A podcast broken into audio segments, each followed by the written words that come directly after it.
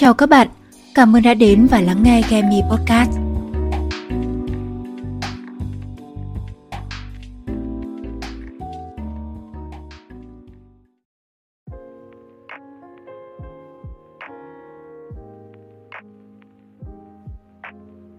Mình lại bỏ bê khoảng trời nhỏ này một thời gian vừa đủ để thời tiết thì chuyển từ mùa thu sang mùa đông, đủ để một mối quan hệ trở thành dĩ vãng và đủ để một người tích lũy đủ những áp lực để xin nghỉ việc. Nói đùa vậy thôi, nhưng mà thời gian qua thì cũng lại là một chuỗi những sự kiện ập đến với mình. Vậy mà thật kỳ lạ phải không? Khi mà mình lại giữ im lặng trên podcast lâu đến vậy. Và cái sự im lặng ấy là vừa đủ để mình rút ra được một số điều hay ho muốn chia sẻ với các bạn. Trong những cuộc trò chuyện của mình với các bác sĩ thì có một điều luôn được lưu ý rằng những cơn đau là dấu hiệu cảnh báo một vấn đề nào đó về sức khỏe, rằng một bộ phận nào đó trên cơ thể của chúng ta đang không ổn và cần được quan tâm và chữa trị. Vậy thì khi xuất hiện những cảm xúc tiêu cực cũng vậy, đó là dấu hiệu rằng sức khỏe tinh thần của chúng ta đang có sự bất ổn, mệt mỏi, cần được nghỉ ngơi và chữa lành.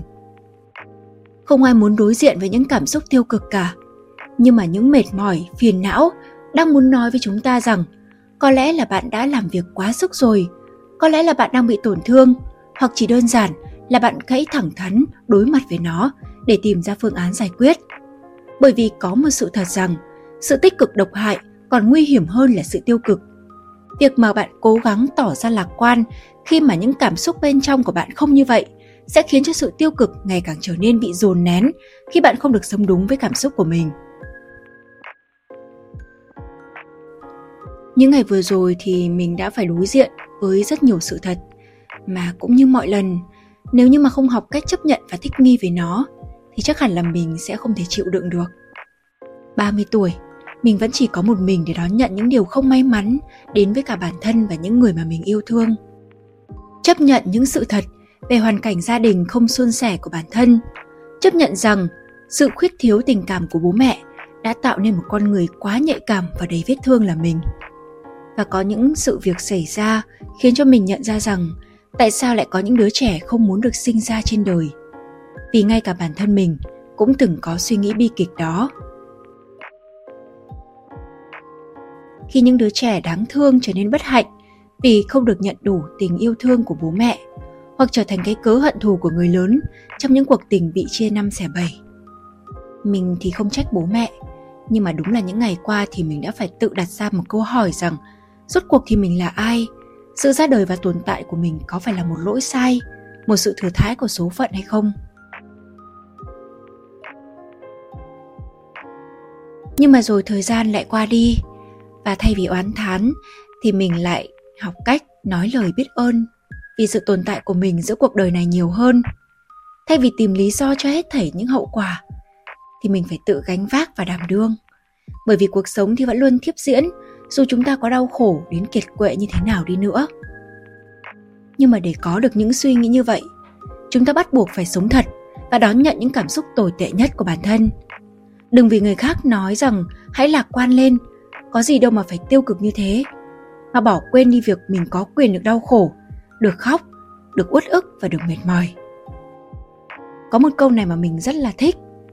Thiện lương phải theo nguyên tắc, cảm tính cũng cần giới hạn đối với kẻ khó ưa, phải đáp trả cả vốn lẫn lãi, mà mạnh tay rồi cũng không để mất lễ nghi. Có những chuyện rất tệ xảy ra mà mình vô tình trở thành nạn nhân, trở nên oan ức, thậm chí là gánh chịu hậu quả thay cho người khác. Vậy thì bài học ở đây là gì? Là đừng nên quá tin tưởng vào tình cảm của mình dành cho người khác và ngược lại. Bởi có thể chỉ sau một khoảnh khắc, mọi sự đẹp đẽ xây dựng bấy lâu nay của một mối quan hệ có thể vỡ tan mà bạn không thể chống đỡ và phòng vệ được nếu như mà bạn không có những cảm xúc tiêu cực, không nghi ngờ, không đề phòng, mãi hồn nhiên và ngây thơ tin tưởng vào tất cả mọi thứ trước mắt, thì sẽ có ngày bạn sẽ phải suy sụp đến mức mất rất nhiều thời gian để có thể đứng dậy. Nhưng mà khi những cảm xúc tiêu cực xảy đến, nó sẽ mang ý nghĩa tích cực rằng nó sẽ tạo nên sức phòng thủ và sự vững chãi về mặt tinh thần của bạn. Nó sẽ giúp bạn nhìn thấy những sự thật dù tàn nhẫn. Để từ nay biết cách đối đáp đúng mực với những người mang đến sự tồi tệ ấy cho bạn Mỗi một lần mà bạn phải rơi nước mắt vì bất cứ một chuyện buồn nào, thì mong bạn hãy nhớ rằng mình đã từng tổn thương đến thế, mà đừng để lặp lại nó một lần nữa. Và mình cũng mong rằng mỗi lần rơi lệ của chúng ta sau này sẽ được bù đắp lại bằng những lần vui đến bật khóc. Và mọi nỗi đau mà chúng ta buộc phải trải qua đều là xứng đáng với hạnh phúc sau này. Còn nếu như bạn không phải là người mà có quá nhiều nỗi đau đến thế, thì thật lòng mong rằng cuộc đời bạn sẽ luôn giữ được sự bình an và yên ổn như vậy.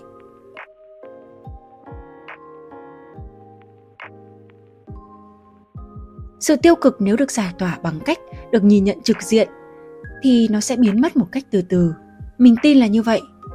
Thế nhưng mà thật buồn cười khi có nhiều người có suy nghĩ hạ thấp những người đang rơi vào trạng thái tiêu cực. Nhưng mà nếu như bạn hỏi họ rằng làm thế nào để trở nên tích cực và ổn hơn thì chắc chắn là họ sẽ không có câu trả lời đâu. Mình rất không thích những câu an ủi sáo rỗng như kiểu là hãy lạc quan lên hay đó là điều hết sức bình thường. Nhưng mà sự thật là những cảm xúc tiêu cực mới chính là điều bình thường cần có ở mỗi người. Và chẳng có gì đáng xấu hổ hay là đáng mỉa mai khi mà chúng ta đang ở trong sự tiêu cực, thậm chí nó kéo dài đến cả tháng trời. Bạn có thể tạo nên một lớp vỏ bọc cứng cáp và mạnh mẽ ở bên ngoài, nhưng mình mong rằng ở bên trong thì bạn đừng tìm cách chối bỏ những cảm xúc xấu xí đó.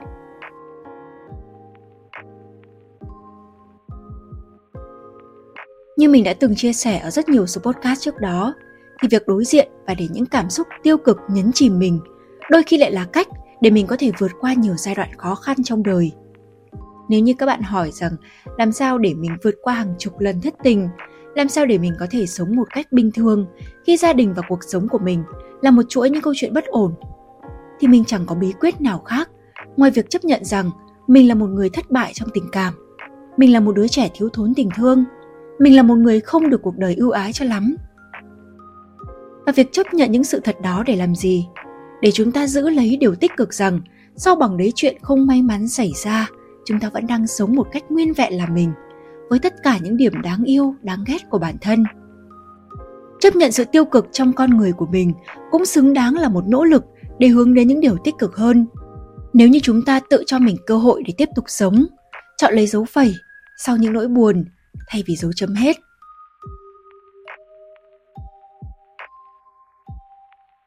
Có thể các bạn không tin, nhưng đó là những gì mà mình vẫn đang cố gắng trải nghiệm và rút ra trong chuỗi ngày mà vẫn luôn tiêu cực của mình. Mình vẫn đang thức dậy mỗi ngày với tràn ngập sự tiêu cực bùa vây. Mình vẫn luôn không muốn ra khỏi giường, không muốn đi làm, không muốn tiếp xúc và gặp gỡ ai, không có động lực thật sự và cái sự tươi vui như là những giai đoạn trước thời điểm này. Nhưng mà chỉ có một điều mà mình luôn nhận thức và nhắc nhở bản thân đó là mình không thể từ bỏ cuộc sống. Và về cơ bản một thực tế là không có ai nuôi mình. Vì vậy nên cái điều kiện cần đó đã lôi mình ra khỏi giường dù chẳng mấy hào hứng cả.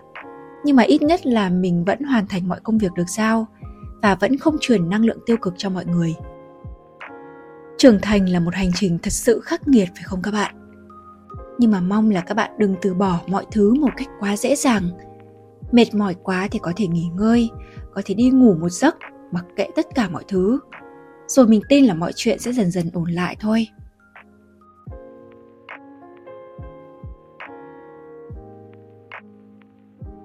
Thực ra thì khuyên người khác thì luôn luôn dễ, nhưng mà chính bản thân mình cũng vẫn đang loay hoay đi tìm lấy sự tích cực mỗi ngày có rất nhiều ngày vừa qua mình trở về nhà với hai hàng nước mắt đầm đìa. Có rất nhiều ngày mình muốn chấm dứt công việc đang làm. Muốn cắt đứt mọi mối quan hệ làm mình tổn thương. Và cứ sơ hở là mình khóc thôi. Nhưng mà cuộc sống thì luôn buộc chúng ta phải chấp nhận chung sống với những điều mà khiến chúng ta không hài lòng. Khi mà chúng ta chưa có đủ điều kiện và sức mạnh để có thể làm được mọi điều mình muốn. Sự bất công, sự mệt mỏi, sự trứng tai gai mắt vẫn là những điều hiển nhiên xảy ra mà không có cách nào chúng ta thay đổi được. Chúng ta chỉ có thể thay đổi cách nhìn của mình, cách mà mình đối mặt với những điều đó. Như một tựa sách của tác giả đặng hoàng giang, bức xúc không làm ta vô can. Việc mà chúng ta bức xúc nhưng không có cách để sống khác đi với những điều bức xúc đó thì cũng vô tình khiến chúng ta trở thành kẻ đồng lõa.